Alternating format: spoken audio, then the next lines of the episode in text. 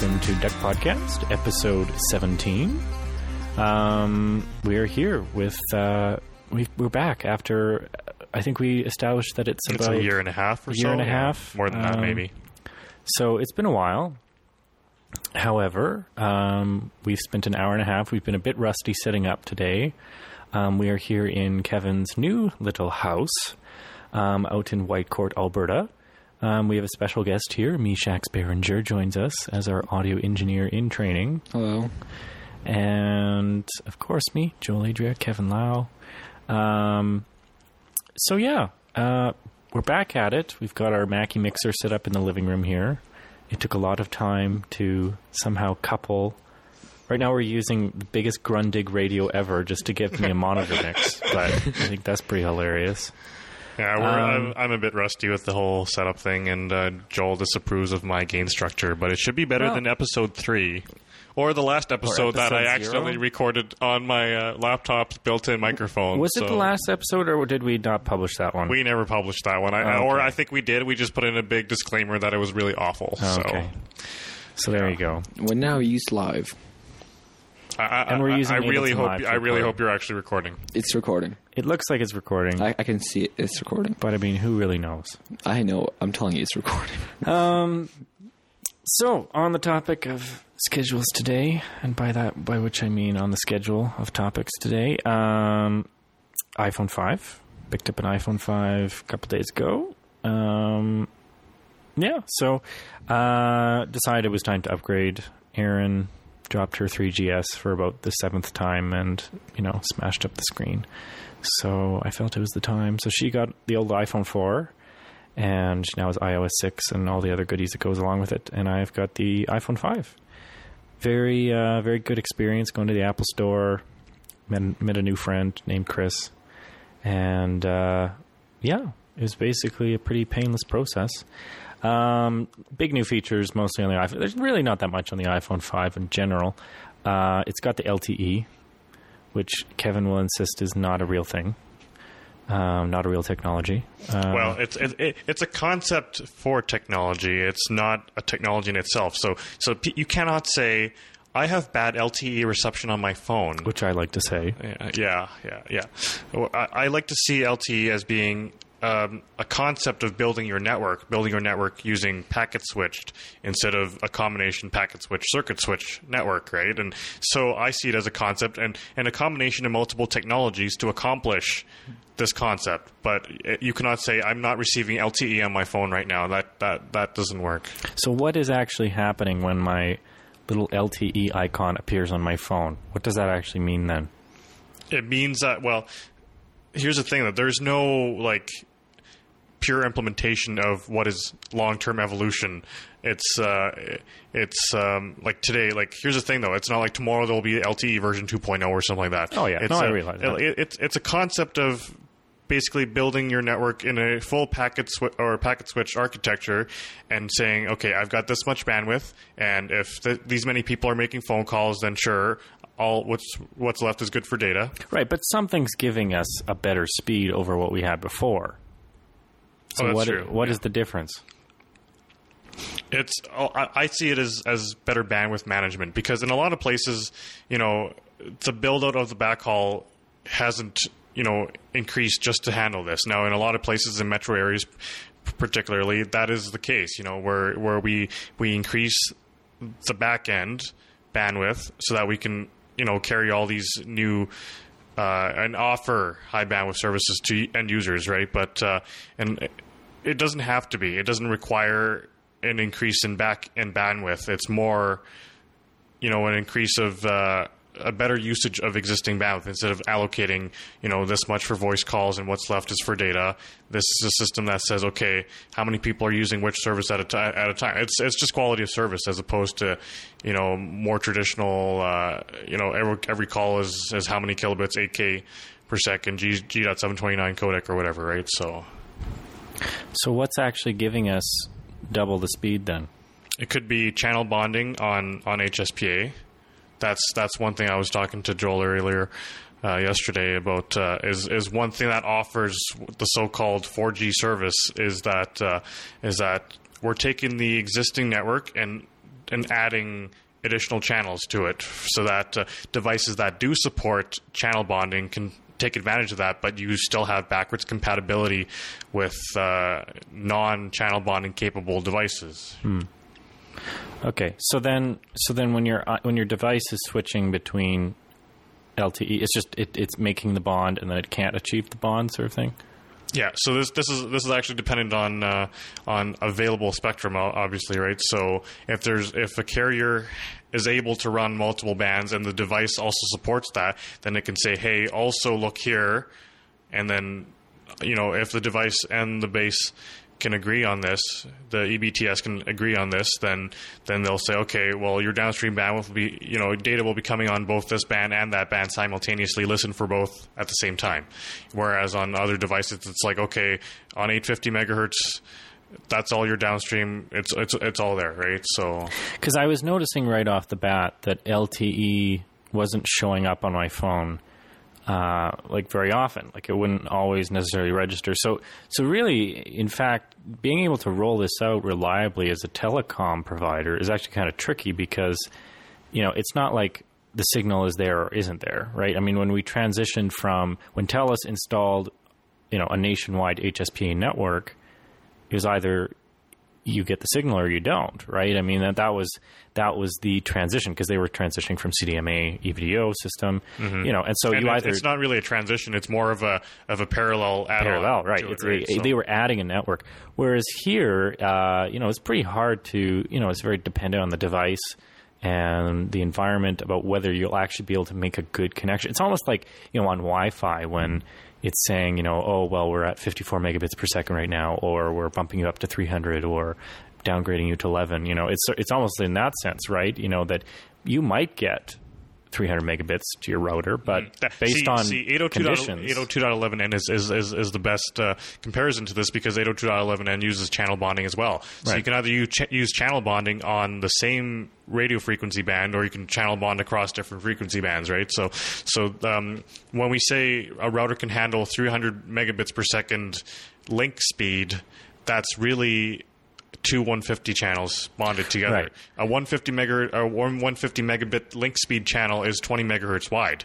If you take two 20 megahertz wide channels to gain a 40 megahertz wide channel, that's where you get the you know the the supposed 300 megabit per second link speed. Now, goodput is, is is is different depending on a lot of things, right? But but but having two bonded 20 megahertz channels means that more legacy devices or the, the original end devices that don't do 40 meg wide channels can still communicate on Yeah. the 20 megahertz channel as opposed to just having just a completely wide 40 megahertz channel that you know only devices that can support it can talk on. And and that's how you want to build your network you know if you want to do it that way you can force it so that you only have 40 meg wide devices that connect to it right? Uh, but uh, most in, in most applications you want a certain level of backward compatibility right? And in a in a, in a cellular network that is definitely what you do want because you know yes the you know for, for carriers to transition from from a CDMA style network to to a HSPA network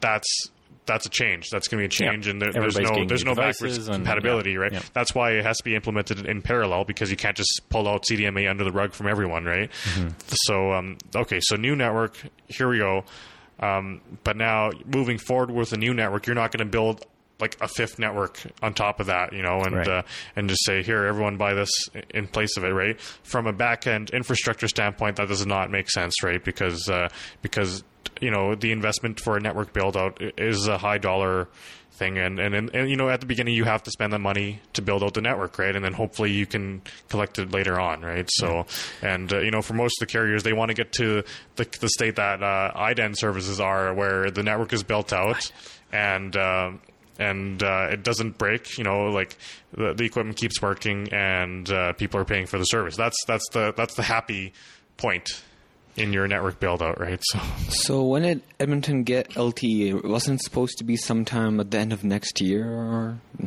that, that's what I heard anyway. yeah, well, you, you know, No, it's, Telus is Telus has LT. Yeah, but when did it happen? When, when did Uh, it was get earlier this year, I think. earlier? Yeah, Well, I I'm guess they looking made it it up right faster than they actually. promised. That's good. well, see, like rollout is a is a site by site basis, right? So like Calgary had it for a while, though, didn't it?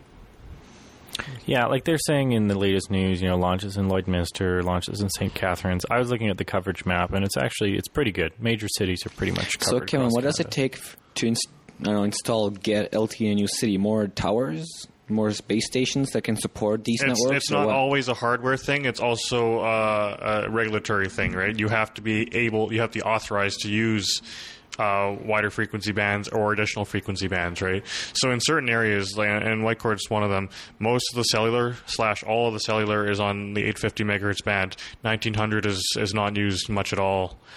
And uh, and it's mainly because here we have a lot of macro cells where where a cell covers a large geographical area as opposed to a more urban area where where you have more microcells and femtocells and picocells and you know get smaller and smaller like so that. we may right? never So see really a lot of these higher speed LTE in the rural areas. it won't ever. be it won't be right away. It will, you know, there. There's definitely a, a, a demand for it. The only thing is that uh, is where do you start off? You know, because the the uh, the end users here are are everywhere, and we're in kind of the middle of nowhere type places, right? So you can't just focus. Uh, uh, you know, a microcell or femtocell network in a specific location, as you can with, uh, say, a sporting arena, for example. You know, uh, for for Telus anyway, like uh, Rexall Place is one of the one of the bigger uh, Rexall Place and Commonwealth are one of the you know bigger sites for them to focus on to say, okay, mean, large amounts of people gather in this area. Those amounts of people, some a certain percentage of those are are customers or users, and at those events, people are using their uh, communication devices, you know, phones or computers or whatever, right, or tablet PCs with cellular modems built in to the hockey game on your tablet. That yeah, I can just well, I mean, that, I- it that happens. Used, that I used to be funny, but the- now it's, it's- happening. it's happening. So, People are- are yeah, everywhere with Yeah, them. so so people are sharing images and or live streaming like from their seat.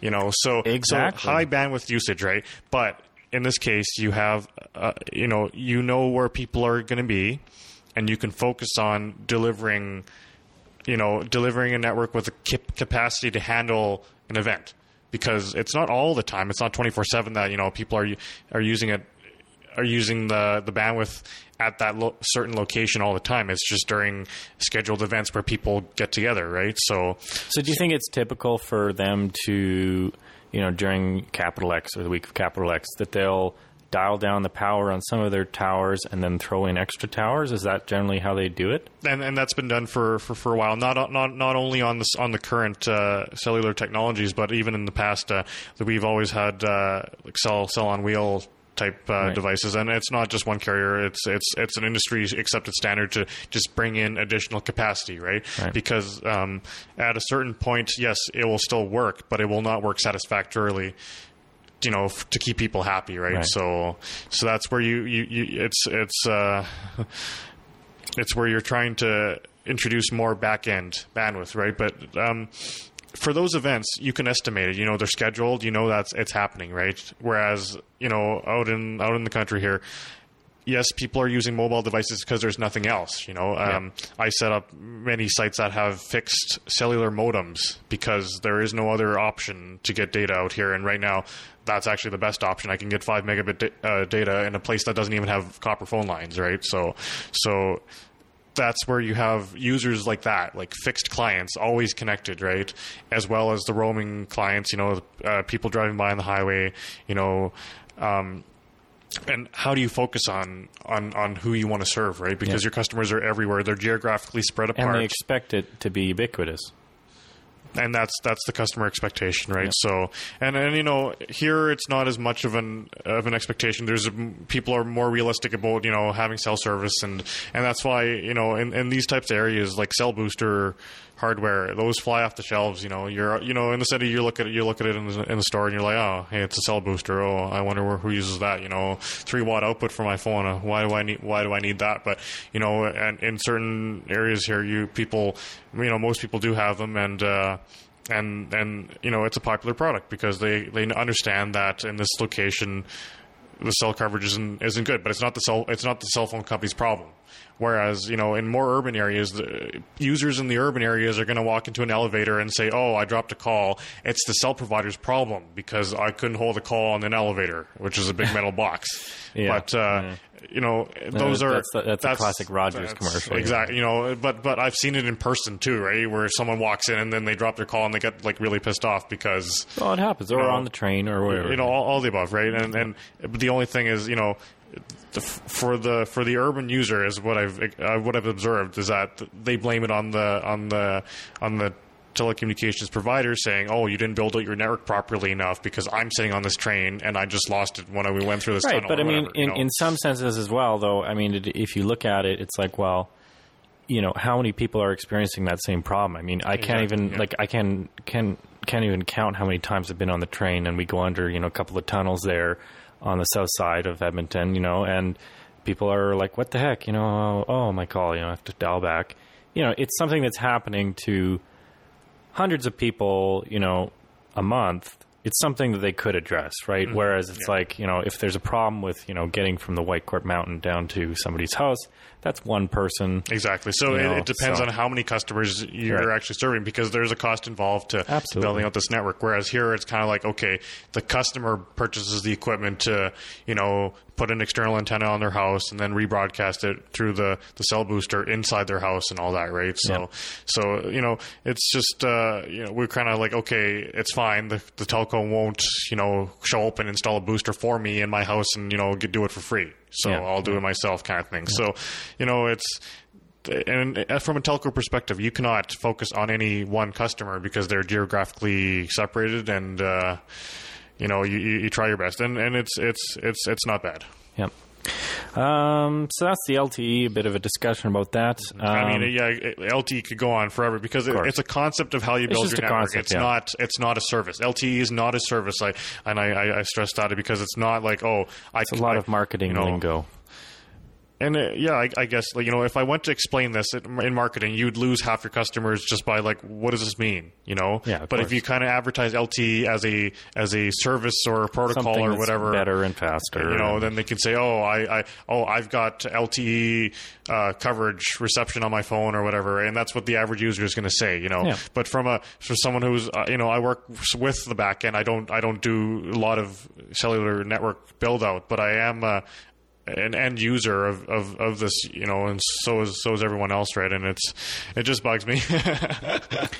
Yeah. So uh, other new things on the iPhone 5. Um, of course, the big news this week was that Google Maps is now back on iOS.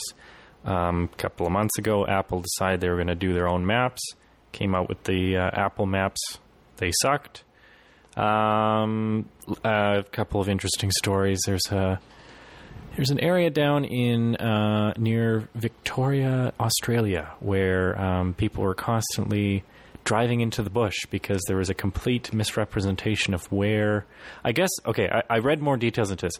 I guess the name or the area of the county, um, the center of the county is where it was identifying the city, which is by the same name of this county uh, was, and so people were driving straight into the bush, out of cell phone reach, um, 46 degrees above Celsius down there in Australia, and getting stranded in their cars, and then realizing that Apple Maps had led them in to a city that was not a city. So that was sort of interesting, and uh, they, you know, they got on that right as soon as the police started reporting that you know this was a major problem. Um, but then later this week, uh, Google Maps, great new, uh, great new app for for iOS six and five um, to let you use Google Maps again on your iPhone, and it's really great. It's actually a lot better um, than the original one. It's got turn by turn directions, that sort of thing.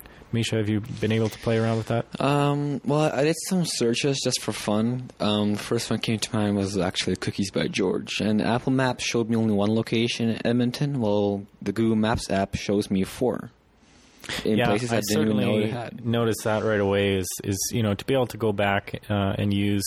I mean, we've always had the Google Maps web app to you know if you really need to, but it's certainly not as as efficient or effective. The iPad version still not available. That although it is apparently coming, so you can use.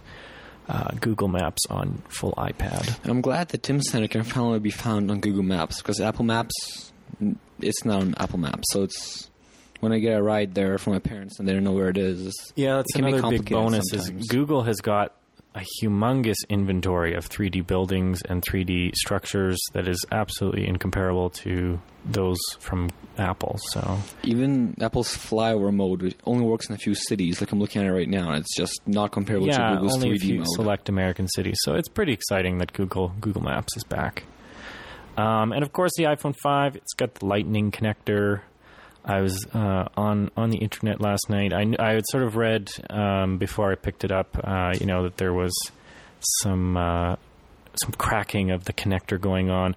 I guess it has some active circuitry inside the Lightning connector that sort of negotiates all these digital signals into the eight pins. Uh, So I looked at this, and it's actually a double-sided connector. It You is it in double-sided. wh- whichever yes, way you, you that's one of the big reasons. Um, so it's quite intelligent, anyways. But the, and so Apple has been protecting it. However, you know the very resourceful Chinese have uh, reverse engineered it and are already you know cranking them out at factories near you. Um, and so yeah, I went ahead and ordered some some adapters and charger cables from dealextreme.com and it worked out to about 26 bucks for two two lightning USB cables, an adapter for 30 pin and I think something else. Well, if Apple didn't charge a ridiculous amount of price for all its cables, this would- wouldn't have to be the case. Yeah, Like, how much is one lightning cable from Apple? Let's check. Like, do you know how much? a lightning cable is 20 bucks. 20 a bucks. lightning adapter to 30 pin, which is like a big block, like Yeah. it's not cabled, is 39 and I think the one with the nice little like 2-inch cable in between is like 49. That's Now, do you get still get your line Or maybe level 29, audio 39. output? Do you still get your line level audio output Um, from that uh, Lightning to 30 pin dock connector? Because you know a lot of audio, Yes. uh, you know, accessories they use that line output pin. Oh, absolutely. No, if if it's a, if it's an adapter to 30 pin, it should absolutely be, you know, a remapping of the 30 pin. Mhm. But there is no more like on the on, on the Lightning 8 pin connector itself. There's no more analog output.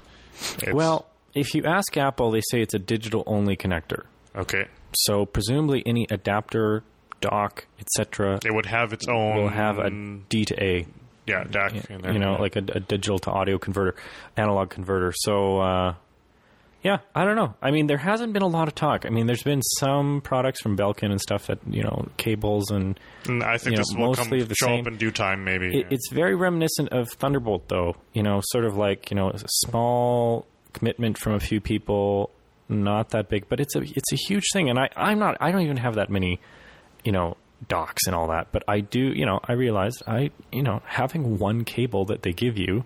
It's not enough for me. I need chargers everywhere, just in case something happens. You know, like uh, I need one in my backpack, one by my bed. You know, one just floating around. Like it's good to have. Did they make an authorized car charger accessory, or would you just buy a USB cable for it? And I would just buy to USB product cables, of but choice? Belkin does have a car charger. available. Well, another thing I read about the new Lightning is that you can use more accessories with it. Like you can have mini USB ad- adapter to Lightning. oh, the micro USB. Yeah, they do sell that in Europe, I think, It's- but it's still an adapter, It's right? twenty-one bucks in Apple's. yeah, website. it's ridiculous. So. Uh, they did sell that on Deal Extreme as well, but anyways, I was pretty happy about it. We'll see how they turn out, but a lot of the photo, the reviews and photos and videos. Okay, here we go. are pretty- Lightning to pretty 30 positive. pin adapter. 0.2 meters, $45. Wow. Lightning to USB cable. Yeah, so we all know where Apple's going with that one, but anyways. Nuts. This is Um, nothing new, though. I mean, if you look at uh, like Motorola has been using authentication in their chargers for, for quite some time. Where yes, even if you have the correct voltage and the correct pins going into the device, it'll it'll say, "Oh, this is not an authorized product," and then shut it off. You yeah, know, I mean, there's all sorts new. of sorts of arguments for it. I mean, what's interesting is in the UK uh, or the EU has mandated that any device needs to be able to be chargeable via micro USB. And so the way Apple has gotten around by that is that they do sell a um, Lightning to micro USB adapter. I don't know if they give it to you for free in the EU or Wait, what. yeah, how do it work with the I- other iPhones? The 4, 4S, 3G, the 30 pin adapter? How does that know. work? I don't know, but that has been the law for quite some time. So I don't know. You know, they're Apple, so I don't know. I'm not entirely sure how that's a law I, I, That to protect the Because people EU either. is so strange. Well, but I the mean, back that's why you see so many like you know most Android devices. Most of them do support micro USB. Well, on the back of the iPhone, you do see the, charging, so. your European label of approval, so Who knows? It's very confusing, but uh, I thought that was kind of weird. that's weird. Um, other other news. I guess the other advantage is that you can actually hook up uh, uh, display devices to your phone now, or have you always been able to do that through well, I the mean, 30 you've pin always dock been- connector? I mean, that's it's been HDMI, Okay, VGA, so I would assume it's a it's a serial. It's, it's not USB serial. It's a proprietary serial connection. Okay. Yeah. Well, Joel, you had Siri, Siri before on your iPad, but you now have it on your iPhone. Yeah, I do. Yeah, so uh, that's pretty handy. I uh, I've been using it a little more. Um, I mean, it's still kind of like sometimes you ask it things. It's like no, that's yeah. Would you use it more as, as a novelty item, or is it still like, oh, I would use this like as the only method of you know? You know what? It is handy because a lot of times, what's great is it integrates with OmniFocus. So OmniFocus is my uh, preferred method of tracking to dos, and so I can, and it's got this great thing where it'll yank things from the Reminders app without even doing anything. So all I have to say is, Siri, remind me to, you know, pick up milk, and it'll actually record it into an external app. So that's kind of cool. And uh, you know, but making an appointment and that sort of thing, it's nice when I'm on the go because you know, fiddling with the date and time, it's you know, it's a pain. It's like you know, it's not something you want to do while you're walking. Whereas you know, if you're just you know getting on the bus, oh yeah, raised put ear to phone, Siri, remind me to do this. I think it's it's pretty neat and it works pretty well. So I think that's pretty cool. You want to try a few searches now, see how well it does? Or Ask Siri. Uh, okay, well, let's try making an event. The Apple TV event. Okay, let's Okay, let's try this. I tried doing this earlier. Siri, remind me to get the Apple TV tomorrow for $70 at Staples. Well, there we go. Well, Here's your reminder for tomorrow at 9 a.m. well, it did that correctly. Shall I create it? Yes, create it. Well, it did correctly. Earlier, we were asking it um, because we were very confused. Apparently, AMD, the processor company, no longer refers to their CPUs as CPUs, but calls them APUs, which stands for Accelerated Processing Units, which I guess just means that they put. Oh, it's Accelerated Parallel Processing. It's an app. so let's ask Siri. Siri, what is an APU?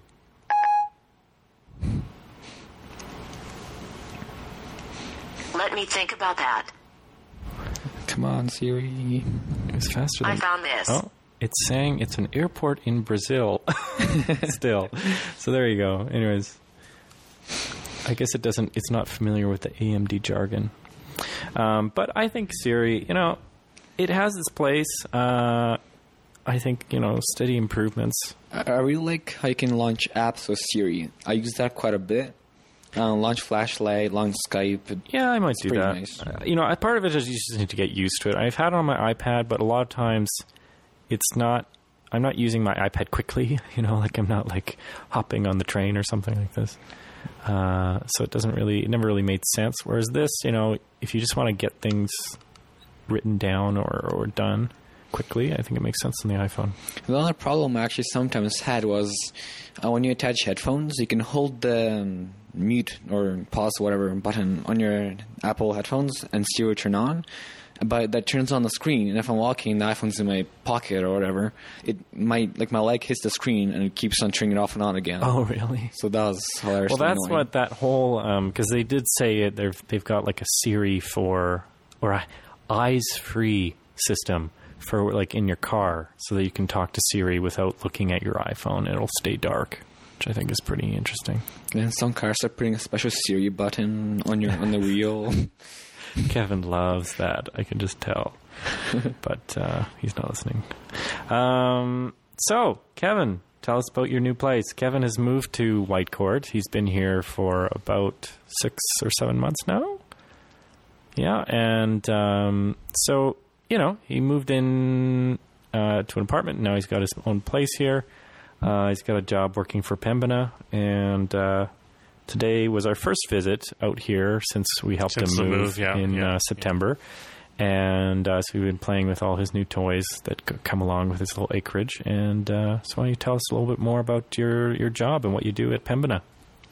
Well, it's uh, you know I like to think about it as uh, I'm doing the same stuff uh, in a different place here. So, um, um, you know, I'm still working with uh, I guess uh, telecommunications is a really wide field, and if you tell people, it's still like what what exactly is that that you do, right? But uh, but uh, in more in this uh, in this environment, it's more of a of a control, remote control of, of devices and data acquisition kind of thing, which is you know very similar to you know business LANs, corporate networks, but uh, more of a, a lower bandwidth and high availability kind of uh, application. So it's it's it's got to work, but it doesn't have to be really fast because data payload is is is, is very small. So um, all of all of those things, and of course, you know, still supporting you know office office needs for their computers, uh, telephones, and uh, you know conference rooms and, and all that stuff. So, so it's it's nice to have a bit of variety. It's not just you know always working out in the field, and it's not just always working in an office at your desk. It's uh, it's a nice mixture of all the above, and also being able to you know have your say in the in you know the network build out and you know which way should we be moving. And uh, and these days, it is everyone's saying IP this, IP that, you know, and uh, and uh, IP this, IP that. yeah, yeah, yeah. And uh, trying to move the, the IP network, which is currently, you know, at the, at the at the server end, trying to move that further and further out into the field. So perhaps one day we'll be plugging in our uh, PLC type of equipment directly into, you know, an IP radio, give it an IP address, and there it is. It's it's all transparent all the way back right now. So, so So, as you may recall, about seven years ago, it probably is now, uh, we used to do. Both you and I were both sort of exposed to uh, a computing science project um, that was at the U of A that involved mesh networking. Um, do you ever foresee that being part of how you use, you know, SCADA, which is sort of data collection on the pipeline here in Alberta? Uh, do you ever see mesh networking as being a viable option? Um, when the devices are smart enough eventually to be able to um, you know talk to each other and pass on messages perhaps. The only concern is that mesh networking may pose you know multiple points of failure instead of a single point of failure and this is something you you, you have a concern about when you do troubleshooting is, is because oh well if, if there's one signal path back then I'll troubleshoot along that signal path with the mesh network. You know, you know, in theory, if everything works fine, everything talks to each other, it figures itself out, and, and all that. In the case that it does not do that, you know, Because uh, from a from know, a field standpoint, it actually yeah, it's almost like a nightmare. Because Mm-hmm. I mean, you know, in, in the in the tree architecture that you're working with, it's you know, well, I can I can trace myself up the line. Is this tower working? Is this tower working? Mm-hmm. You know, whereas in mesh networking, yeah, I mean, how would you? how would you trace There a is message no back, you default, know? you know, uplink or Yeah. anything. Okay, Yeah, okay. yeah. Well, hold on. What what exactly is mesh? Okay, good, good networking. question. So at the university, uh, you know, they were they were a lot of it was it was sensor based, um, but really mesh networking just means that you know uh, any device can talk to any device. So there's no sort of single um, master server, slave relationship. you know, yeah, kind of so client server relationship or tower that controls something. You know, it would be like if you threw a bunch of iPhones onto the floor and say, okay, your iPhones are now a network and you guys can talk to each other.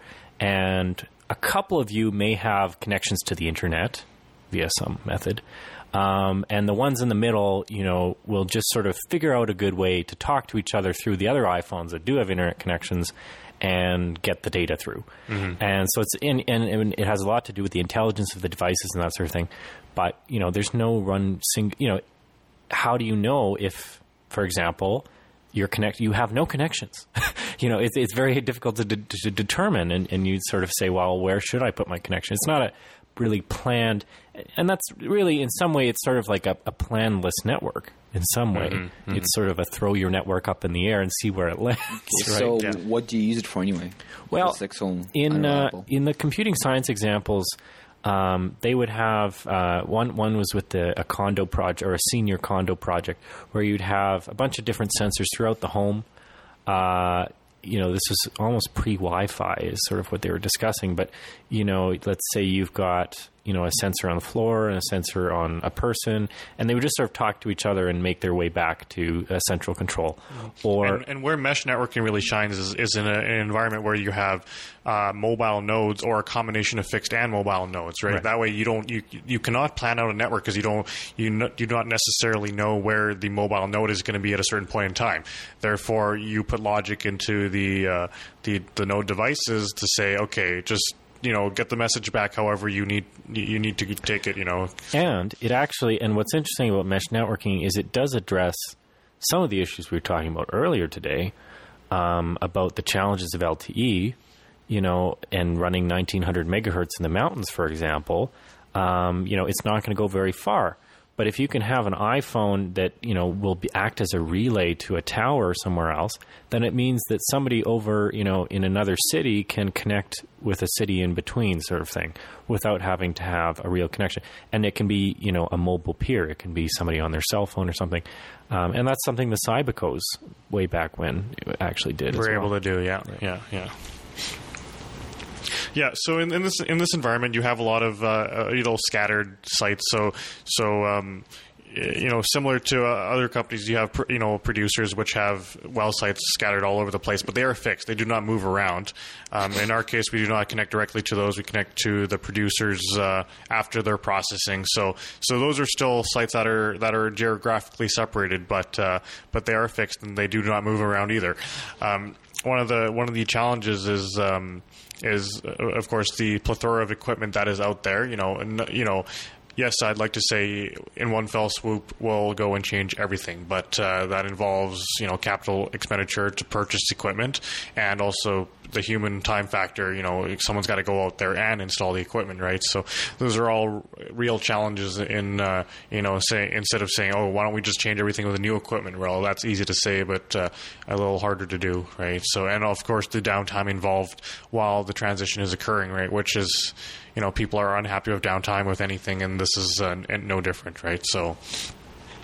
So, um, in, you know, in this case, it's it's basically how to build a reliable network, and uh, and I'm trying to go for a uh, a packet switch network instead of a, a circuit switch network because a lot of the the network inf- infrastructure is based on you know the maximum bandwidth that this application can possibly use up, right? Which was which has been for a very for a very long time the the way to design a reliable network is to say this application, you know, if it's a voice, it'll be 64k and with a little bit of overhead on it, 70 so 70 or so k with the signaling. You know, we'll allocate that much bandwidth to this application, and then we'll come up with the total bandwidth that we need, and then design the, the network around that bandwidth. However, and in when you build a network like that, you will have situations where you're using one service and say the voice channel is completely not used right now, you know, but you are using, you know, uh, uh, you know, computer data on another channel which has been allocated this much because that's all the bandwidth you had left. Uh, and uh, you know, these days we're seeing that as, as a waste of infrastructure because we're saying, well, well, we allocated all this bandwidth for voice, but there's no voice conversation going on at all. Why are we, you know, still? And there's another application on on this link that needs extra bandwidth. You know, it's being bottlenecked right now. Why can we not use the bandwidth that is not being used by the other application? You know, and that's that's and that's similar to you know the LTE kind of build out where we're going for a uh, for a packet switched architecture where you're saying, okay, what's happening at this exact millisecond? You know, how can we divvy up the bandwidth properly, right? So, but that requires a lot of, of smart uh, smart equipment, and uh, it comes down to the whole. Well, we got still got to talk to legacy equipment that, that is out there and has has been working for quite some time, and it's on the plan to be changed, but it's not going to be changed right now because because of several factors, right? So it's a lot of work in trying to move forward, but still not dropping support for the for the older stuff out there until it's all been able to we, we've all been able to change it out, right? So.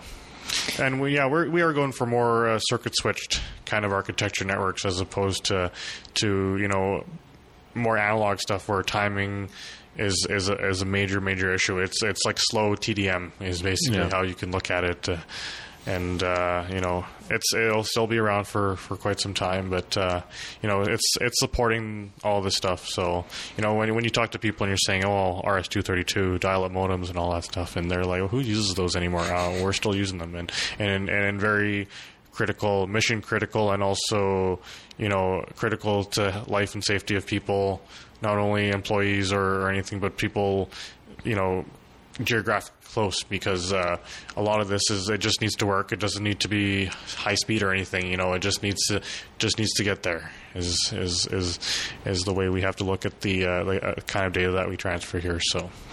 So, Karen, how does your average work day look like? So, you have your own BTS that you look after, right? And then people can Your call you what? when, like, like cell tower, right? Yes. No. BTS. It's not necessary. It's well, we don't look at a cell, and, it, and it's not really a cellular architecture. It's more of a a cellular architecture would imply that you have nodes that are potentially mobile and they can actually go from site to site. If you were to move a site to, from talking to one tower to another tower, there would be a lot of back end work involved to change it because it would not be, you know. Quick roaming, or, or there's no handoff. That's that's not the way the, the network is designed, right? So, so Okay. I don't know if that answers your question. Well, like, what do you do like every day? Like, you leave in your truck, you it's, get it's, calls. it's it's either I'm either supporting old equipment or putting in new equipment. Okay. Is, is is is pretty much the way you can sum it up, right? And with a little bit of supporting office staff, you know, end users, a little sprinkled in between, right? So And of course, uh, you're out on here, out on your new property here, which you've always dreamed of, having a, a nice rural property to live on. And uh, so we've we've been playing with the full selection of snow clearing toys. Uh, Yes, we this have. weekend we've been uh, we've got the what brand of is the uh, is it still? Oh yeah, for the it's a combi system uh, it's a, like so- a two cycle engine. You can load up a bunch of different Yeah, accessories it's, on it's it. got multiple attachments on it. You know, I and and, and the competing uh, you know yard equipment manufacturers have made something. This is just a steel uh, implementation of it, right? So the one I I, I acquired had uh, had the leaf blower attachment on it, which is which looks completely absolutely nothing like the leaf blower you're used to seeing, which is more of a you know a, a tangential style fan. This is more of an axial style tunnel blower Mm-hmm. on a stick, which is which looks different, but uh, seems to get the job done. Now, Great for blowing yeah, the snow off the off the deck and that sort of thing. Yeah, yeah. Now, my major appeal for that is that yes, I can get a weed trimmer for in the winter in the summertime, but uh, now we're in wintertime, so I'm not thinking about that yet. What I am thinking about is I can get the power brush attachment for it, so it'll be a small handheld power brush. It'll be similar to the big commercial grade 40 inch wide uh, walk behind power brushes that you see people using to clear off sidewalks and commercial properties or whatever, but uh, just a, a smaller scale device, you know. And you know, yes, I could do this all by hand, but uh, like as Joel says, it make it makes the the activity fun, It's all, right? it's, it's all in the snow toys. So we also have, uh, and so then you've also had your um, walk behind snow blower that you had purchased earlier a couple of years ago, uh, and then uh, so and you know quite top of the line, quite a and, nice and that's my model, tried, the trust, tried, tested, and true unit. You know, I've done a few condo parking lots with it, and yes, it might have been a bit small for that application, but you know, I did the job, so I've been comfortable with that. And uh, what I did also purchase is when I, I purchased the property right away, I got a, a small garden tractor, just a little 28 horsepower uh, V2 powered uh, garden tractor and uh, you know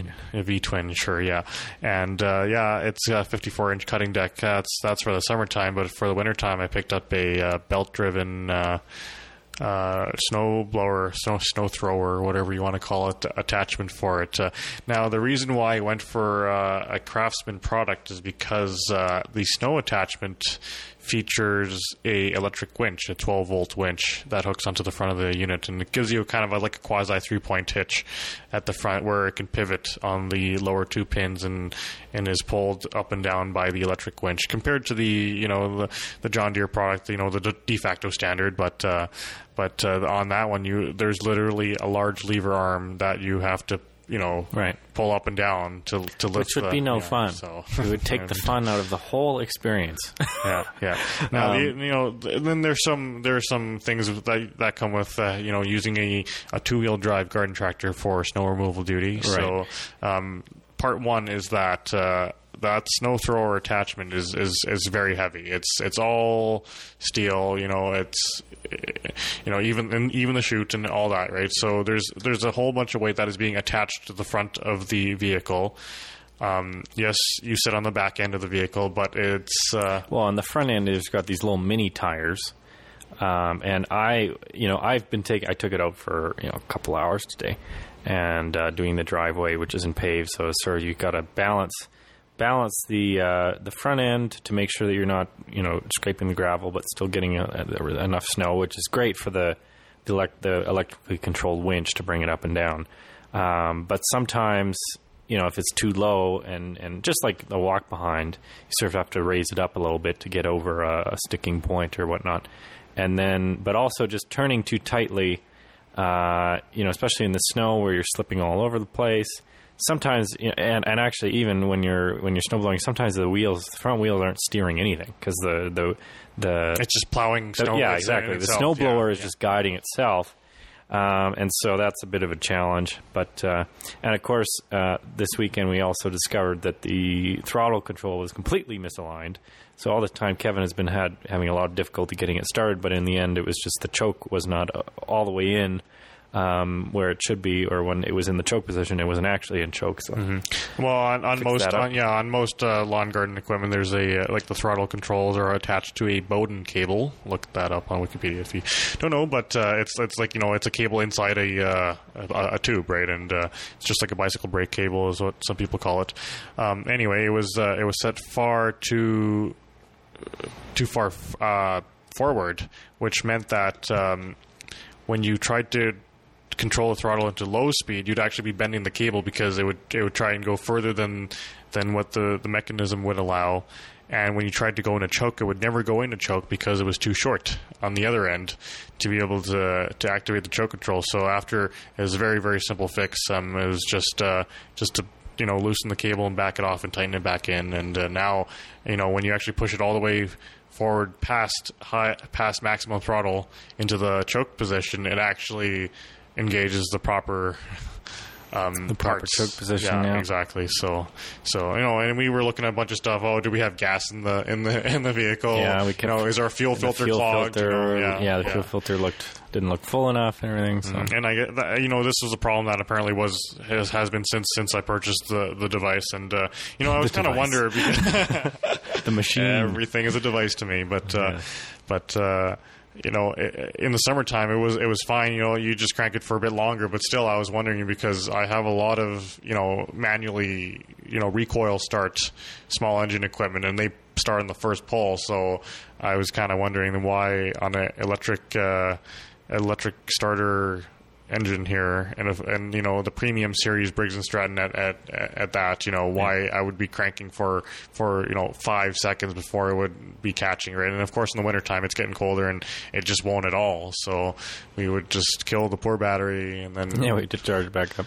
yeah. And uh, and of course, to for all these toys, you've got a nice heated garage with the in-floor heating. Mm-hmm. Um, Yeah, so um, one of the criteria that I was looking for when I was looking for a place was that uh, it had a shop or garage that was a heated space, and uh, you know around around these parts you see more of the in-floor radiant heating instead of uh, forced air or overhead infrared heating, which is more more common or more more com- more common I've seen in the city anyway.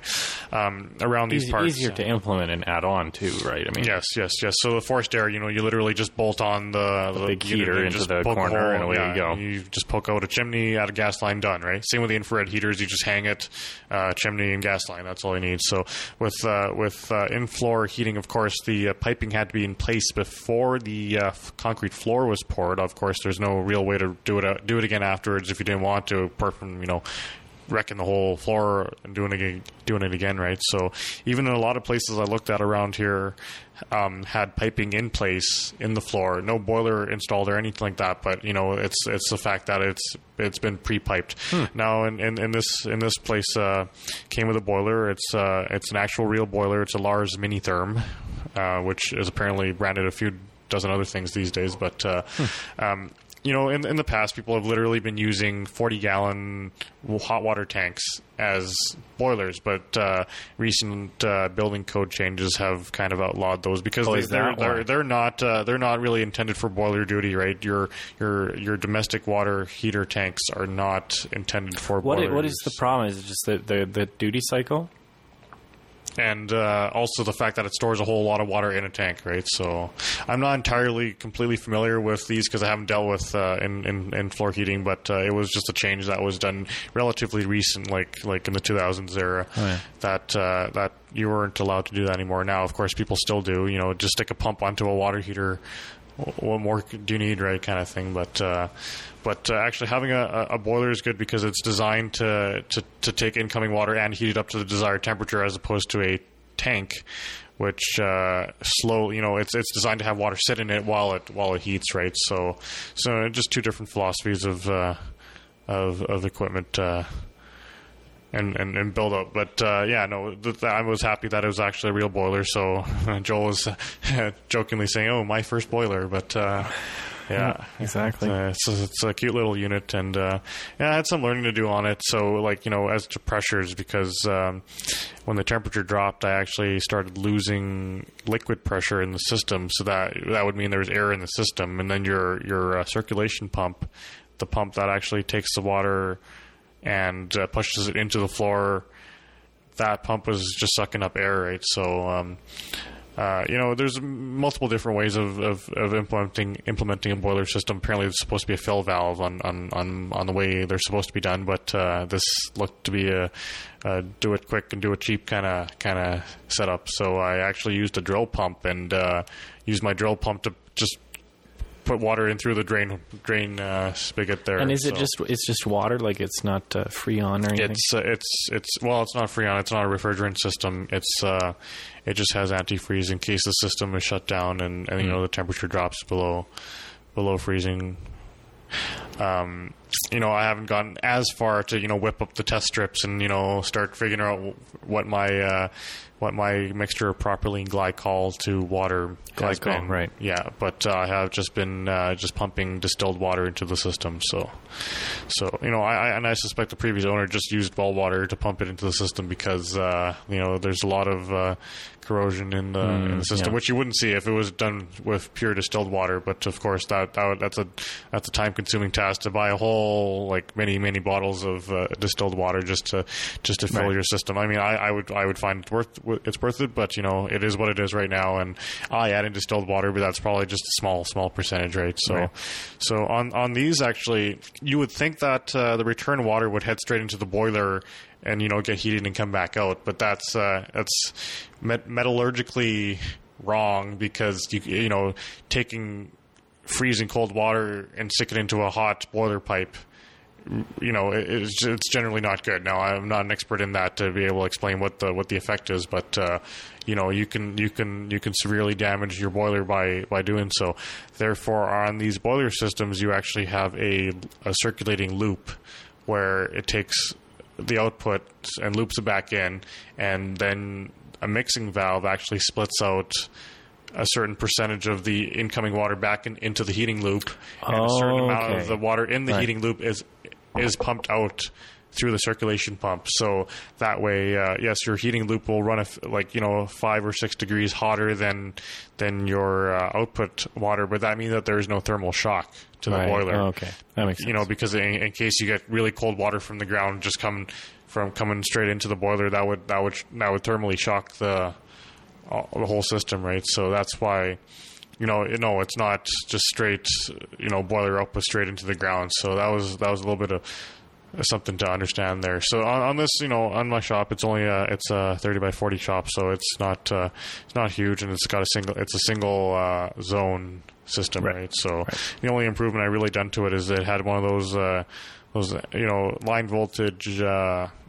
Mechanical thermostats. which don't really have markings. They're just kind of like somewhere between 15 and 35 you know that's that's about uh, your setting. So i replaced that with a uh, digital thermostat just the cheapest canadian tire special and that was designed for uh, baseboard heating. So i was really looking for something that was line voltage. Now that circulation pump is nowhere near being like the 25 so amps that baseboard heating devices can get up to but uh, i needed it just to be able to switch on and off the uh, the circulation pump.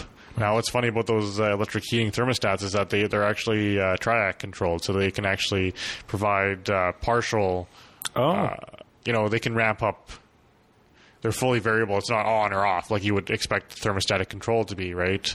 Um, which is nice if you were using it in a baseboard heating environment. So I actually had to go through the setup menu on the thermostat and actually disable that feature because I for a circulation pump the only modes it can take are on and off. You know, because kind of having half on doesn't really help you at all. Like it, it's it's not variable as if you were using resistive heating, right? So Right.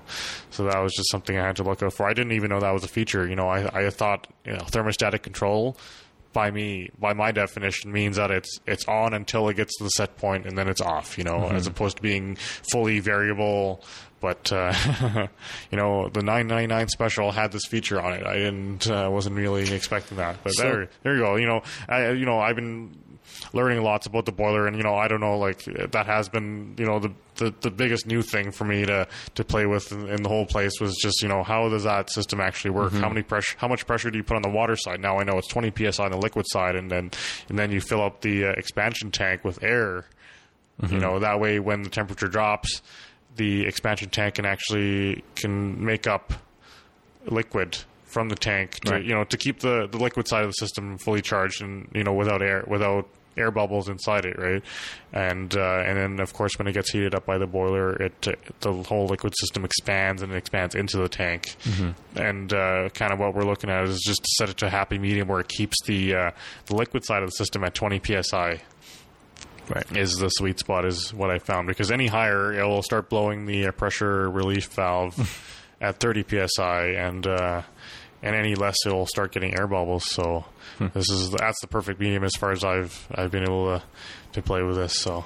So, Kevin, does your boiler still sit on those two by fours and a Yes, they, concrete they sit on those uh, yeah you know that's why I say this has been a, a bit of a you know get it done quick and on, the cheap kind of project because it's sitting on uh, concrete deck anchors for 4x4s is what they were intend, inten- intended for. You know if I were building a rack for it I would take Unistrut but uh, that's probably the electrician in me that's thinking about doing everything on Unistrut yeah so Yeah. you know, and in, in, in the industrial settings that I, I work with every day, you know, it, that's the standard to, to mount equipment is you, you take Unistrut or Superstrut or whatever you want to call it, A, A1200, D1200, and, and mount your equipment that way, right? So that's why I'm looking at this concrete block and 2x4 kind of setup, and I'm like, what is going on here? So, but uh, you know, it's it's been cold. I've, we've had the you know the minus minus 28 days so far. I haven't seen the minus 37 days yet, but uh, the system has has worked out nicely. One thing I'd like to do is just to borrow a thermal imaging camera from work and just uh, point it at the ground and just take a photo and just see what Yeah, the uh, where the lines actually go in the ground there. So. Mm, The coldest day this week for you will be Tuesday with a low of minus 23. You have to wait a bit longer for your minus 37. Yeah, Kevin. exactly. That'll be in January, February. Oh February. yeah, it's usually. coming. Still coming. So uh, other new things on the horizon. Obviously, Kevin's been very busy here in Whitecourt and uh, and uh, with the new yard and everything. Um, but uh, I've been. Uh, whoa! I'm screwing with my mic here. Bravo, bravo, Joel. Um, I've been sort of putting together a bit of a video collective. I'm uh, looking to graduate next, uh, sort of this coming spring. And so I've been getting together with a couple of my colleagues, um, also former graduates from the technical theater program and design program at the U of A, uh, Elijah Lindenberger and Aaron Gruber. And uh, and so we've been getting together, meeting up since about May now, uh, just sort of talking about what, what the possibilities are in terms of, of video and projection in the theater, which is really an area that we're we're really interested in. I'm especially uh, in terms of the interactive components that you can get involved, playing with things like the Xbox Kinect with MadMapper, uh, which is sort of a uh, video mapping tool for projectors. Um, you know, plenty of, of VJ and uh, and video control manipulation tools that are out there um, for your computer that are both you know inexpensive for, for everyday computers and also media servers and all that sort of thing. Um, so that's sort of what we're we're really interested in looking into in terms of the technology, but also in terms of the design, um, incorporating uh, really incorporating the video and uh, interactive elements into theater, uh, into live events, um, in in sort of a dramaturgical way that really helps you uh, fulfill your vision for an event or tell the story uh, in in theater. And so that's sort of what we're we're interested in and forming. We formed a little company called ShowStages. uh, and we're looking at uh, you know really putting out a portfolio and doing some more uh, workshops with other people and, and sort of getting getting the word out there about what is possible in terms of uh, video on stage and in the theater. And uh, so that's sort of what I've been working on recently. And uh, and so one of the first things that I'm looking at right now is uh, I was blogging a little bit back uh, about the Raspberry Pi, and so I've got three of them now. Um, it's really interesting. It's really interesting little product. It's a thirty-five dollar uh, computer. It uh, it's got an HDMI port, a couple of USB ports, Ethernet. Um, runs off of five volts um, uh, through a micro USB connector. It's got an audio output as well as an RCA output for your video. Um, so it's got uh, some really good connections, and it's thirty five dollars. So you can uh, you know you can pick up a few of them without uh, without burning a hole in your wallet. And so that's sort of what I've been researching. It runs Linux off an SD card. And these are devices that are kind of aimed at the uh, educational. Yeah, it actually comes out of the UK. So um, there's a group. They they sort of thought they they came up with this and they thought maybe they'd build a thousand of these boards, give them to elementary uh, you know young kids um, teach them how to program. That was sort of the goal of the Raspberry Pi program. And they put it out there, and people went nuts. You know, all these hobbyists who are playing with Arduino and um, working with these mini computers, they thought, well, this is awesome. Who wouldn't want for 35 bucks uh, a little computer that you can do pretty much anything with for embedded applications? Um, what's really neat is that you don't need to learn, you know, all of the details of, uh, you know, and Arduino is great in the sense that you can uh, you know, all the software libraries are built for you. You don't need to learn the embedded platform um, as much. Uh, however, with the Raspberry Pi, it takes it a step further because you're already, you, you, know, you turn it on, it runs Linux, um, and then you can address. It's got some really great uh, input-output pins on it because um, it's just based off an ARM processor um, from Broadcom. So you can just uh, link up those, uh, you know, GPIO ports, uh, general purpose input-output, uh, into other electronics, into relays, and, and control. You know, switch your lights on and off um, from things like Python. You know, there's, there's a really great community out there uh, doing uh, software development for the Raspberry Pi. Um, so it's really neat, and uh, it's also got a really powerful video chip. It's it's you know it's obviously a big system on a chip um, from from Broadcom, similar to what goes into uh, the older iPhones. Obviously, Apple makes their own A A4, A5, A6 chips now, um, but you know things like the Roku, any set top box, um, you know they've just got a, a Broadcom ARM chip that has the processor, the memory. Uh, and the graphics chip all integrated into that. Uh, and so the graphics chip is actually very powerful. It can do 1080p output off the HDMI port, um, and it works really well. Um, but what's really strange about it is, you know, and it supports uh, OpenGL ES, which is sort of the mobile version of OpenGL, which is sort of the graphics uh, graphics programming layer of, uh, you know, the standard, you know, comparable to DirectX on uh, with Microsoft. Um, so it's it's open open standard for for graphics uh, programming, and so it's the mobile version. So it, you know things like you know you know VLC or something or or any other uh, graphics program. It's not going to translate perfectly um, because it's more comparable to something on a mobile device. Mm-hmm. So you were talking about the Nokia uh, platform. Oh yeah, That's, QT, yeah. Um, and so. Uh, and it's interesting. So Nokia used to have. They actually sold the company to a company called Digia, um, but uh, it's it's a software framework called Qt, and I don't know. At this point, I think it's a dead project, um, unfortunately, because the guy who was doing it left Nokia, and then soon after it was sold to Digia. So I'm pretty sure it's finished with. Um, but it was really it had some really interesting promise because Qt is a is a framework um, for developing software, you know, for set-top boxes, embedded devices, but also it's it's completely it's really cross-platform. Uh, you'd be sort of interested in this, Kevin, because it, it actually will run on VxWorks. You can write programs. You know, Skype is written in, in Qt, so you can write programs once and then port it to any, a bunch of different operating systems, including all these embedded operating systems, um, which I thought was pretty cool. And so they had a whole port of Qt set up for the Raspberry Pi, and then it got sort of you know canceled, and people aren't really doing it anymore. But I think it was pretty neat because they were doing some really cool stuff with graphics. Um, things like Android are on its way to the Raspberry Pi, um, but it's just you know we're just waiting right now, or at least I am, um, for uh, accelerated X11. So X11 is uh, sort of the window manager in the same way that you know Windows Explorer or uh, you know any sort of visual shell. Um, that's sort of how you know what X11 or uh, the X window system is on uh, on Linux, and so we're just waiting for that to be hardware accelerated, so that you know when you drag your window around and you're trying to play video, it's not like two frames per second processing through the processor, but actually being accelerated by the graphics card. Um, so that's sort of something that's still being developed on the Raspberry Pi. But I think once we get to that stage, there's going to be a lot, a lot of major improvements. You know, being being able to open up VLC because, of course, VLC is open source. It's already on the ARM platform. It just isn't quite accelerated yet on on the Raspberry Pi. So I think once that comes, I think there's going to be really good promise. And and uh, I think next semester my research is going to be into the Raspberry Pi and how we can use it on on stage. Um, it's you know for thirty five dollars. I mean, it's it can be a great uh, MIDI to DMX adapter or, or OSC to MIDI um, adapter because it's got the serial connections right on there. You could just you know plug in the right connectors and you know throw it somewhere on stage. It could be wireless with battery powered um, to convert you know any sort of sensor device and report back to your control system for lighting, for sound, for video.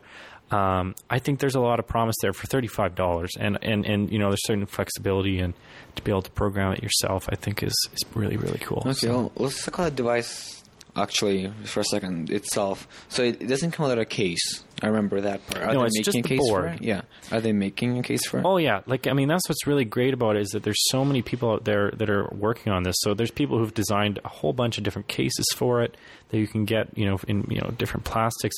Uh, you know, it's it's a lot of the same community of the people who do you know like their home 3D printer. So they've got designs that you can just download and 3D print, you know, for your as a case for your Raspberry Pi. So Because otherwise it just looks kind of fragile. I think. Oh yeah, for sure. But I mean, you know, you put in a case, you put it on your desk, uh, whatever you need to And do. that, with that that's your flexibility. Right. Yeah. So at the time that you uh, acquired this, uh, the Raspberry Pi, it was a uh, like a test kind of kind of thing. Like you couldn't just go out and buy ten of them. The. When I first when I got my first one, they were limiting it to one per person, and then shortly after, actually, they uh, they opened it up so you can buy like ten at a time and that sort of thing. And and actually, right now, the big news is that they they they started with the Model B, which is thirty five dollars. And now they're going to start manufacturing Model A, which wasn't as you know people weren't as interested in uh, quite you know initially, uh, which is only going to be twenty five dollars, um, which doesn't have it only has one USB port and has slightly. Uh, what happened is that now the Model B has 512 megs of RAM, so the Model A has 256, and uh, because they doubled the RAM on the Model B, but the Model A is going to have 256, uh, one USB port, and no Ethernet. Um, but otherwise, it's the same. Um, so just a little bit cheaper if you don't need to, if you just want to use, you know, if you just want to program or whatever, you don't want to do Ethernet. But is it this physically the same circuit board? it is actually. It is. Just just missing the, the parts for the, other components, ones. yeah. So it runs on Linux. So you can install any version of Linux on it, like Ubuntu or whatever. Um, they it on has to be running for um, Um, part processor architecture. Yeah. So um, there's a bunch of different distributions that people have been trying out. Um, one, you know, the notable ones are the one that they recommend, which is uh, um, a Debian distribution, um, which is sort of the stock the stock Linux. There's also got an XBMC distribution, which I've been using. Actually, I've been u- I set it up at my house because you can use it with as AirPlay um, with your iPhone. So you just shove an XBMC. Do I don't think you just have to turn it on, plug it into your network, plug in your pair of speakers, and you can stream audio to it That'd be off of your iPhone, iPad, whatever. Um, and of course, you know it does video too. You can stream YouTube to it. Uh, really neat uh, little application for it, and of course they they're using uh, some hardware accelerated video and stuff like that uh, to do to do all that. So uh, Ras, I think it's called RaspBMC um, for for that distribution, and uh, and obviously you know things like the Qt framework. Oftentimes they'll just offer a uh, um, like a download of the SD card image, and then you just write it to your SD card, and away you go. So Yeah, I'm still missing on AirPlay. That'd be great if I can get that. excuse me. Through this. Yeah, no, it's it's pretty cool. That'd be Um, cool. yeah, and uh, so yeah, the Raspberry Pi, pretty neat little uh, little device. And I think I'm gonna. The other new thing they they've made a Model B revision two sort of thing, and uh, so then they've also got uh, uh, mounting holes on it, which I thought was pretty handy. Can you like cluster them together to create one big Raspberry Pi? Uh, some people have, yeah. There's already been some people who use it as a big supercomputer. I mean, they're not powerful devices. I think they're. I think the stock is 700 megahertz ARM, but you can scale it up to you know one gigahertz sort of thing. Uh, you know, they're not super fast. Um, you know, that's not really where their advantage is. But uh, Well, for thirty-five bucks, yeah, it's Yeah. not what they're really designed for either way. yeah, Is this a well documented product and supported product, or is it just kind of like this is what it is, do what you want with it kind of thing? Yes and no. I mean, the problem is with the Broadcom chip is it is a proprietary chip. Um, you know, Broadcom made it. They they provide some information about it, obviously, um, but really, uh, you know, you need to have a business relationship to get a lot of the details um, about that chip. So, I mean, certainly all the software development is coming from the Raspberry Pi Foundation. The guy who leads it, Eben, is actually works at Broadcom, uh, so that's sort of how they have access to that sort of thing. Um, the the but but certainly the, there's a huge community with it, and so there is information coming out about it all the time. You know, if you need to know what you know what pin on the on the board is is GPIO seven, like there's got to be like a dozen different diagrams on the internet on where that is and how to access it with six different software libraries. So I mean, there's a ton of information about it. Um, but in terms of you know specific authority. You know, it, it, it varies, but um, but I think you know certainly to, if you want to get started on projects, there's absolutely information out there to to get out and get started. Sounds good. Yep. So that's the Raspberry Pi. Um, oh yeah, I forgot to mention uh, with ShowStages, we are doing a bit of a podcast with them. Uh, so uh, if you go to showstages.com, um, we're just sort of meeting with a couple, you know, industry people who we've worked on projects with or um, have gotten an interview with uh, to sort of talk about, um, you know, what what video in the theater and uh, in production really means to them, and and uh, so we are trying to update that a little bit more often as well. Uh, we've talked to uh, Stefan uh, um, who we worked on a Delete project over the summer with, and uh, Patrick Finn, who's sort of a, a really cool thinker from U of C uh, about that sort of thing. So uh, be sure to check that out if you're interested in that as well. Um, On to MadMapper. yeah. I don't know if we've talked about MadMapper on the Duck podcast or not, but uh, so MadMapper is sort of uh, it'll take in any video source uh, on your computer uh, via Syphon, as is on the Mac, um, and then you can sort of take bits of it and map them onto a 3D surface. So you can hook up as you know as pretty much as many projectors as you want, um, and then sort of uh, distort them to fit uh, onto the physical surface. So uh, really neat technique, and there's there's videos all over the internet of people doing projection mapping and and doing some cool stuff. So uh, and the big thing that came out with MadMapper in just recently is um, something called Mad Light, is what they're calling it, and it's basically pixel mapping. And again, pixel mapping not really new. Um, but I just, it's something about it really clicked with me in terms of developing sort of ambient light based on the video. Um, so I did a bit, of, a bit of an experiment um, where I played some video, you know, some really colorful, bright video of, uh, you know, hot air balloon flying away, and uh, and then took some pixels and mapped those into some really big uh, LED lights. And so, as you know, as the hot air balloon is taking off, big multicolored, you know, the room is just filled with those colors um, that you're seeing in this video. And as the big flame shows up and uh, you know is bursting into the hot air balloon, the the whole room fills with a deep red, you know, of of that color. So, I'm really interested in seeing how how that can be effectively used, uh, you know, in performance and, and that sort of thing. And uh, yeah, so that's Mad Light. So MadMapper is used for um, projections. Is it um, for Mac and Windows? Is it for No, both? it's only for the Mac. Um, Where where can you buy the software online? In the It's, store? yeah, it's all online. Uh, it's from a French company. It's not cheap, um, but I did decide to buy it um, just because I thought it'd be a pretty valuable tool, and and I think it's pretty pretty worthwhile. They do have an education discount, so Are there several versions of this program, like a light, a pro? no, there's just the one version, and uh, they do have a VJ product called Modul8 um, that sort of. It didn't. I, I tried it out, uh, the, just the demo version. It didn't integrate as well as I thought it would. But Modul8 is a pretty cool program. It's been around for a really long time. Um, sort of similar to VDMX or CoGe or some of these other VJ software, um, which I played around a little bit. Uh, not quite as powerful as VDMX, um, but I think it could operate quite nicely on older hardware, which is a pretty good big plus. Um, which is the uh, Modul8 software from. So would you suggest getting a beefier machine, like a quad-core Mac, to work on this, or your usual Um, 13-inch dual-core machine would be able to handle it? You know what? It, it's really about the graphics card uh, for the software um, because it is operating on Syphon. So Syphon is sort of a um, the way it works is you know programs can write. It's a it's a feature of well, it's not really a feature of OS 10, but it's soft. It's a framework that has been written from a guy called um, is it Vade? He's got a website V O O V 002 Um,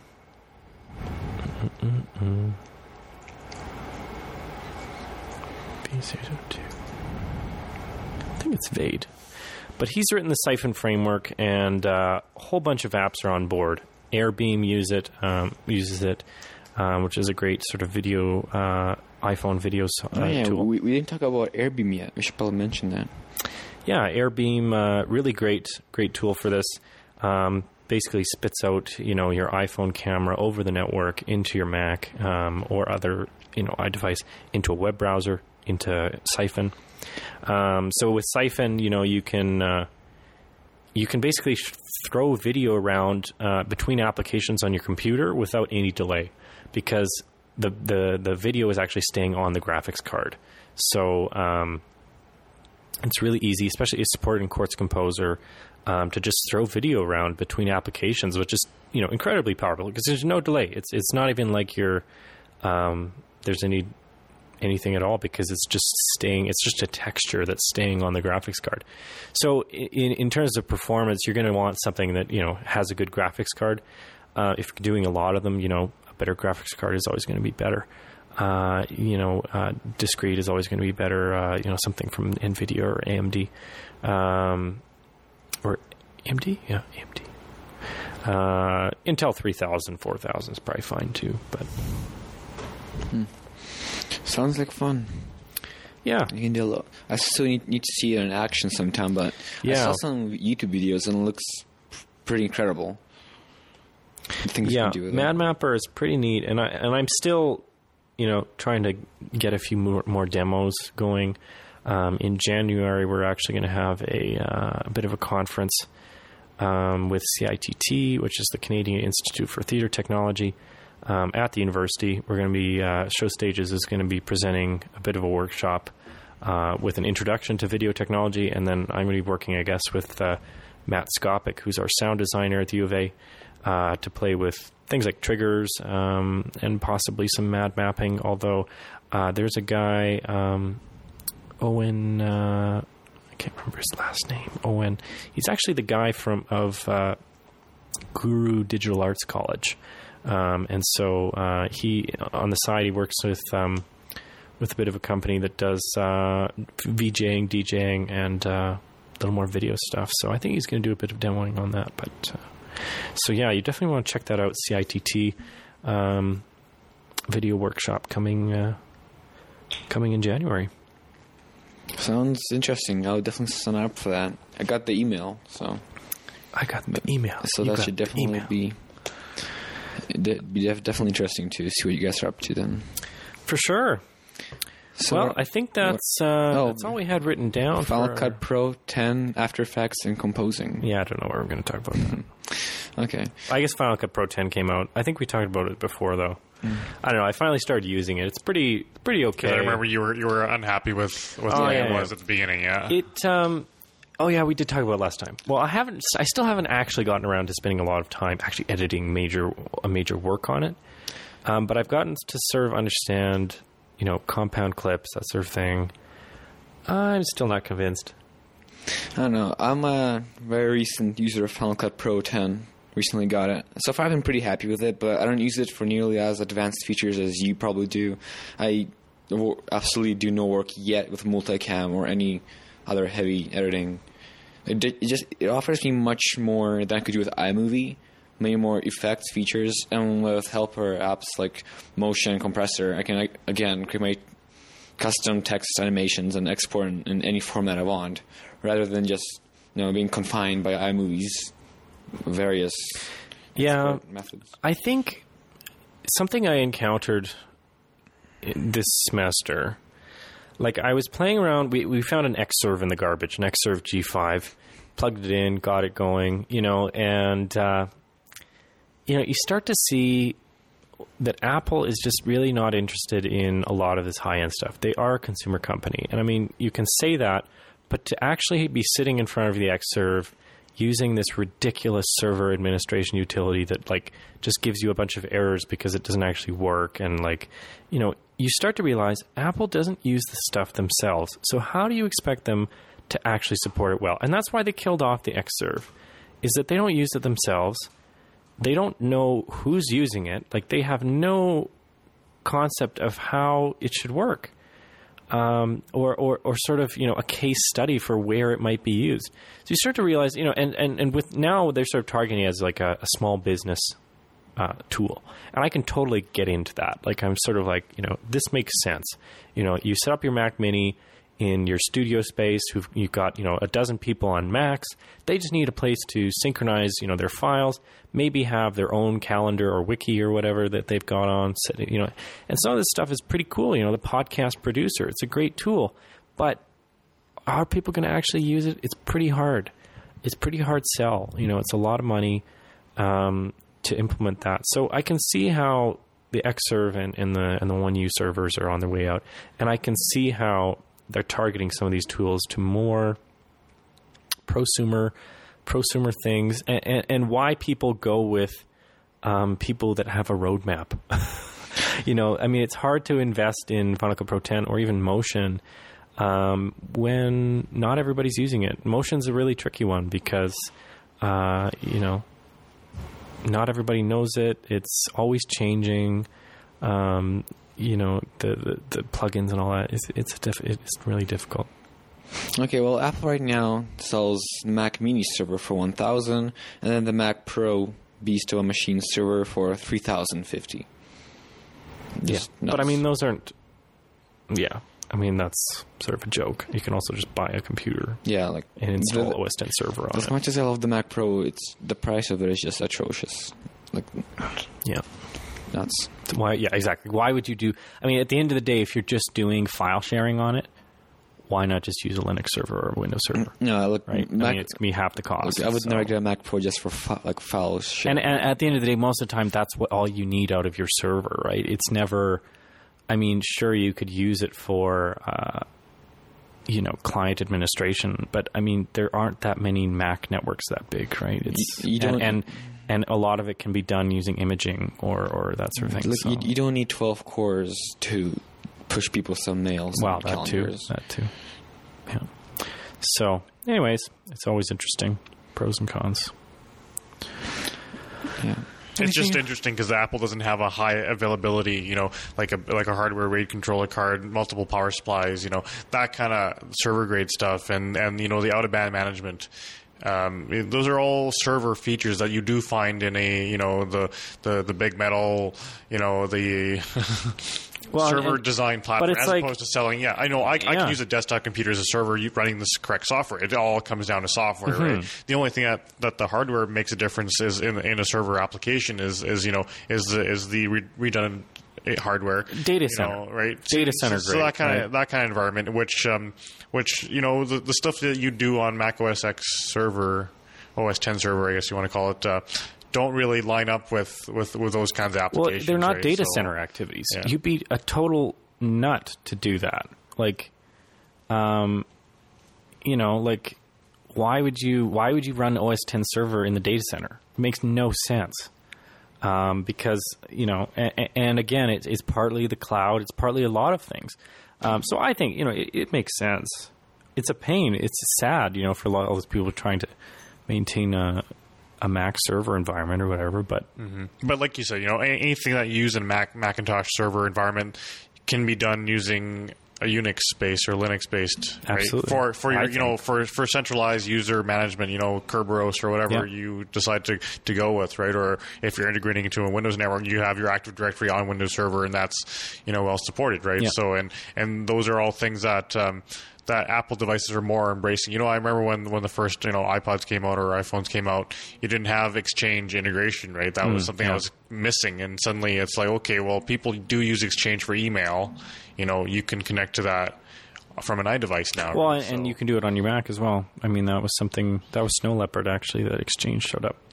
So I guess we're seeing more more of these Apple products in, in the uh, at the end user end, as opposed to the core network and, and and data center environments where you know you don't see it anyway, kind of thing, right? So it doesn't really matter what Yeah.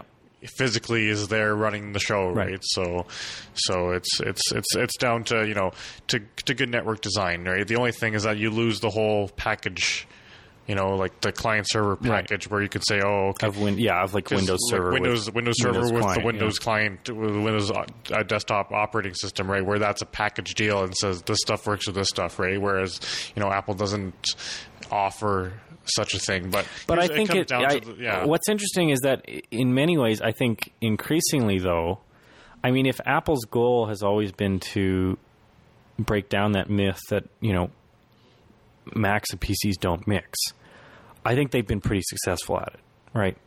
I mean, to the point that they dissolve their own server product. I mean, that's that's pretty. I mean, that's a sign that they they achieve their goal because they are fully interoperable, right? especially now with with the with the uh, Macintosh you know workstation and hardware being the same hardware architecture as well right so you know it comes down to you know if you had to and now also virtualization showed up you know and, and that's Right. that's that's another thing that that's another factor that is is, is you know reducing the the gap if you will right Yeah. so Well, I think that's uh, what, what what are we looking at in terms? Of, I guess we're using Ableton, so we have no idea how much time we've recorded. Do we? minutes and 45 seconds. How many minutes? Eighty-seven. 87 minutes and 45 seconds. Oh, there you go. Okay.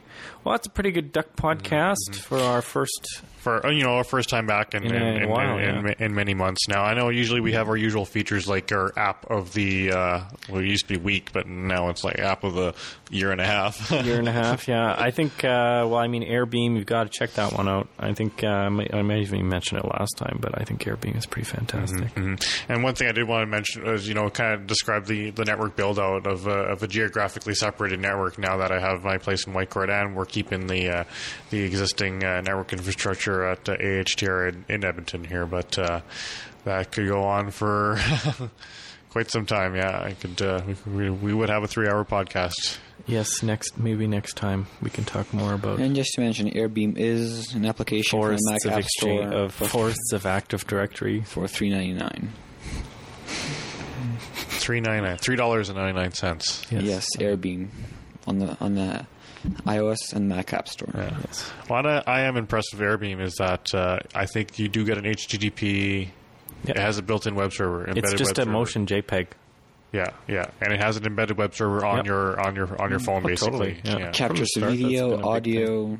So I mean, like, like, I am still disagreeing with this uh, software as a service cloud thing. You know, I, I just purchased the thermostat, and I'm I'm kind of annoyed that, at the fact that I actually have to register it to Honeywell's AlarmNet servers, and I'm kind of like, Hey, if why you can't, can't I trust have it? Honeywell, who can you trust? myself because I should be able to use an IP network thermostat, you know, and on my own network It's like offline. what you, Kevin, say always say, Kevin, is well, well, use the PLC. Why don't you just use a PLC? Well, Maybe you will. Uh, maybe I will. Yeah, yeah, yeah, yeah. No, I'm just trying out this, you know, because these days, like, I think the catchphrase has been like cloud this, cloud that, cloud routers. We were looking at cloud routers. Cloud router with apps. yeah, the other day, and I was I was just kind of like, why would I have my router software as a service, and it's, it's like, well, okay, people don't want to do port forwards and all that stuff, right? Just to have remote access to their equipment. And I think the same concept was applied to this Wi-Fi thermostat product that Honeywell's got out now, and uh, I think they used to call it RedLink, and now now it's more of a mainstream product. You just buy it at Home Hardware or Home Depot or whatever. That's 150 bucks or so, right? And uh, The ones from Home Depot are the best. Okay, and uh, you know, and, and they're marketing it as a cloud product, meaning that you don't have to maintain your own network, you don't have to maintain your servers, you don't have to do port forwards. All you've got to do is just punch in this MAC address into Honeywell's website, and everything will work out by itself. You know, and I think for the average user, that's great. But for me, I'm just like, why is my thermostat. Why is my environmental control data exiting my network whatsoever? It does not need to exit my network. So, so you know, it, it comes down to like you know, yes, software as a service, cloud this, cloud that, but uh, I am still somewhat disagreeing with it. and this is this kind of leads on to our previous discussion about Apple and uh, and whether you maintain your own server or you use Apple's provided services. You know, Right. their soft- software as a service type type. Uh, I don't, I don't know if you could call it a product, but it's, it is a it's a paid service, right? And uh, and you know you have users that are like, you know, I'd rather just pay for it, and I don't want I don't want to have to care about the infrastructure, you know. But for myself, I build the infrastructure, and I, I'm kind of Well, and, that you and also with Google Apps going non-free.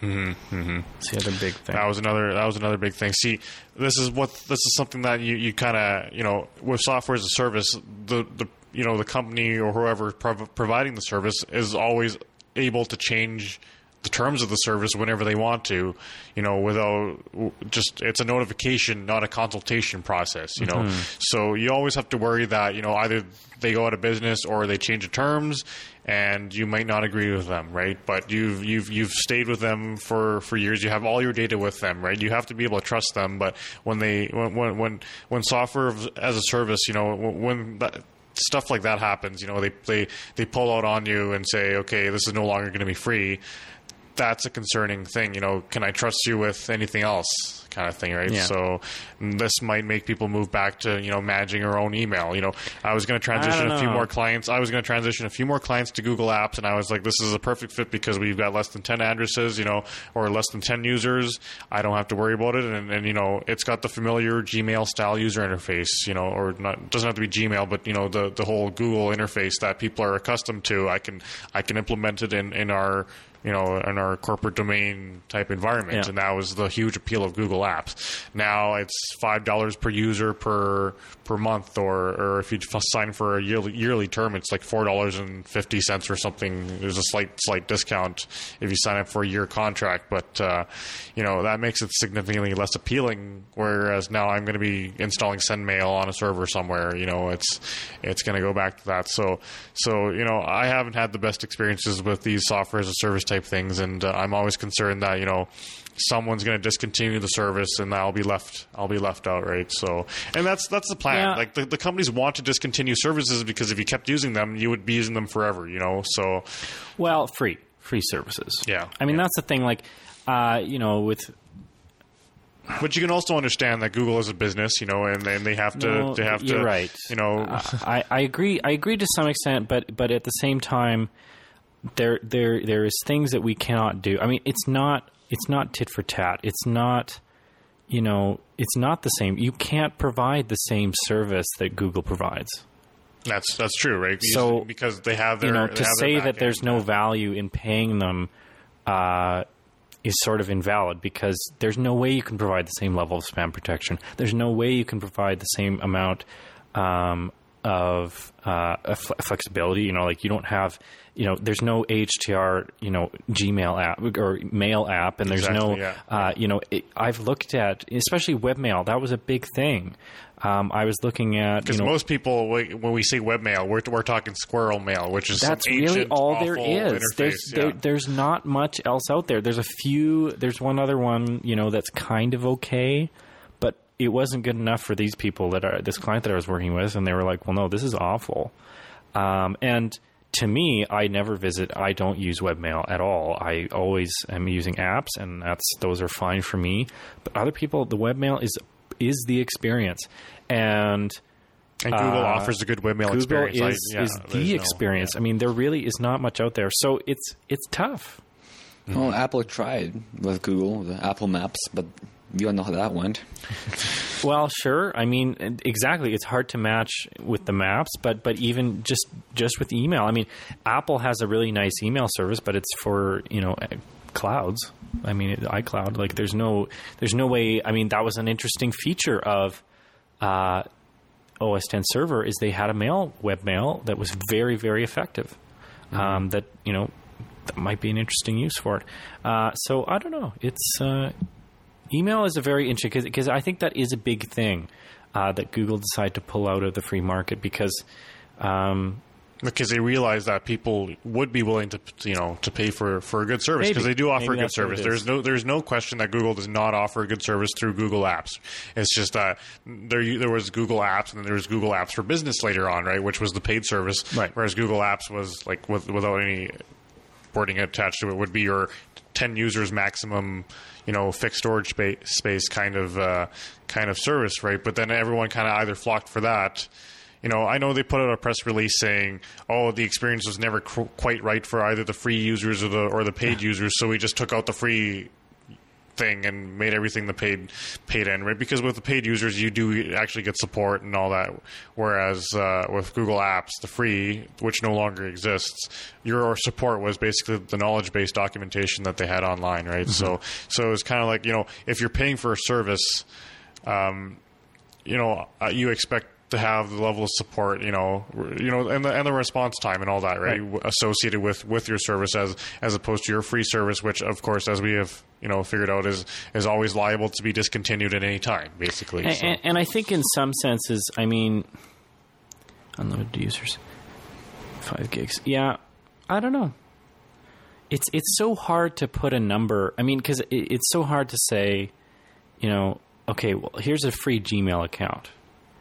Okay, here's the same Gmail account, but at your domain, it's now five fifty dollars a year. You know, it, that's that's always the hardest part for me because it's something that's always been free, right? And so to sh- show it to a client, and be like, oh yeah, it's only five hundred bucks a year for your ten users. It's it's a hard sell. You know, that's that's what's mm-hmm. so difficult. It's like, well, why don't you just use Gmail? And it's like, and and so, smaller organizations they probably don't even care. They'd mu- much be happier to use their own email, right? So, Yeah, exactly. And you know, in a lot of cases, I deal with users who are actually like, I have my own personal email. Right. It's great that I have a corporate email address at my own domain, you know, but all I want from that is just to take the email there and forward it to my own email. Exactly. That's so what a lot of people want. You So- know, and so then you end up paying for the user, and they don't even use it, right? Yeah, they don't even use the storage space. All I configure in there is just redirect all and delete the copy. uh, Delete Gmail's copy is what is Right. basically a setting that you, you set up in, in Google Apps there, right? So, And there and there's not much. and I, I, I can't justify that, right? So, you know, I might be going back to, to the Sendmail thing. You can configure just straight. Uh, Well, you don't even need to do that. I mean, at the end of the day, what you can do is you can say you can set up a forward to their personal Gmail I'll account be done with it. Yeah. and send as and receive as done. Yeah. you know, so it's it's tough. Okay, we better wrap this guy up. Okay, well, one thing quickly must be addressed. This weird phenomenon has been occurring. So, Joel got an Android tablet and Ken got an Apple iPod. what? Yeah, I picked up a seventy dollar Coby uh, a seven inch tablet. Um, From the Giant from the Tiger Giant sale, which is Tiger that was another which is another thing that they came into business like what? It was about a year and a half ago. Yeah, yeah. But uh, yeah, no, they, they I guess they sell these like they sell them in like you know CVS and stuff pharmacies in the U.S. as well. Um, normally about 120 bucks or something like this. Uh, runs Android 2.3. Battery life is completely awful, uh, and uh, Response time is completely awful. it's completely slow, um, but it is an Android tablet, and uh, it didn't come with the Google Anything store because it was not a s officially sanctioned like Google Android device. Because Android is open source, you know, you can make whatever you want of it. Um, but you can install, you can download files that will install the Google Marketplace and stuff on there. So, you know, I install a few couple of apps, the Facebook Messenger and that sort of thing. Some of them don't appear properly and don't install. Um, but it was just interesting to get a bit of the Android experience and play around with it.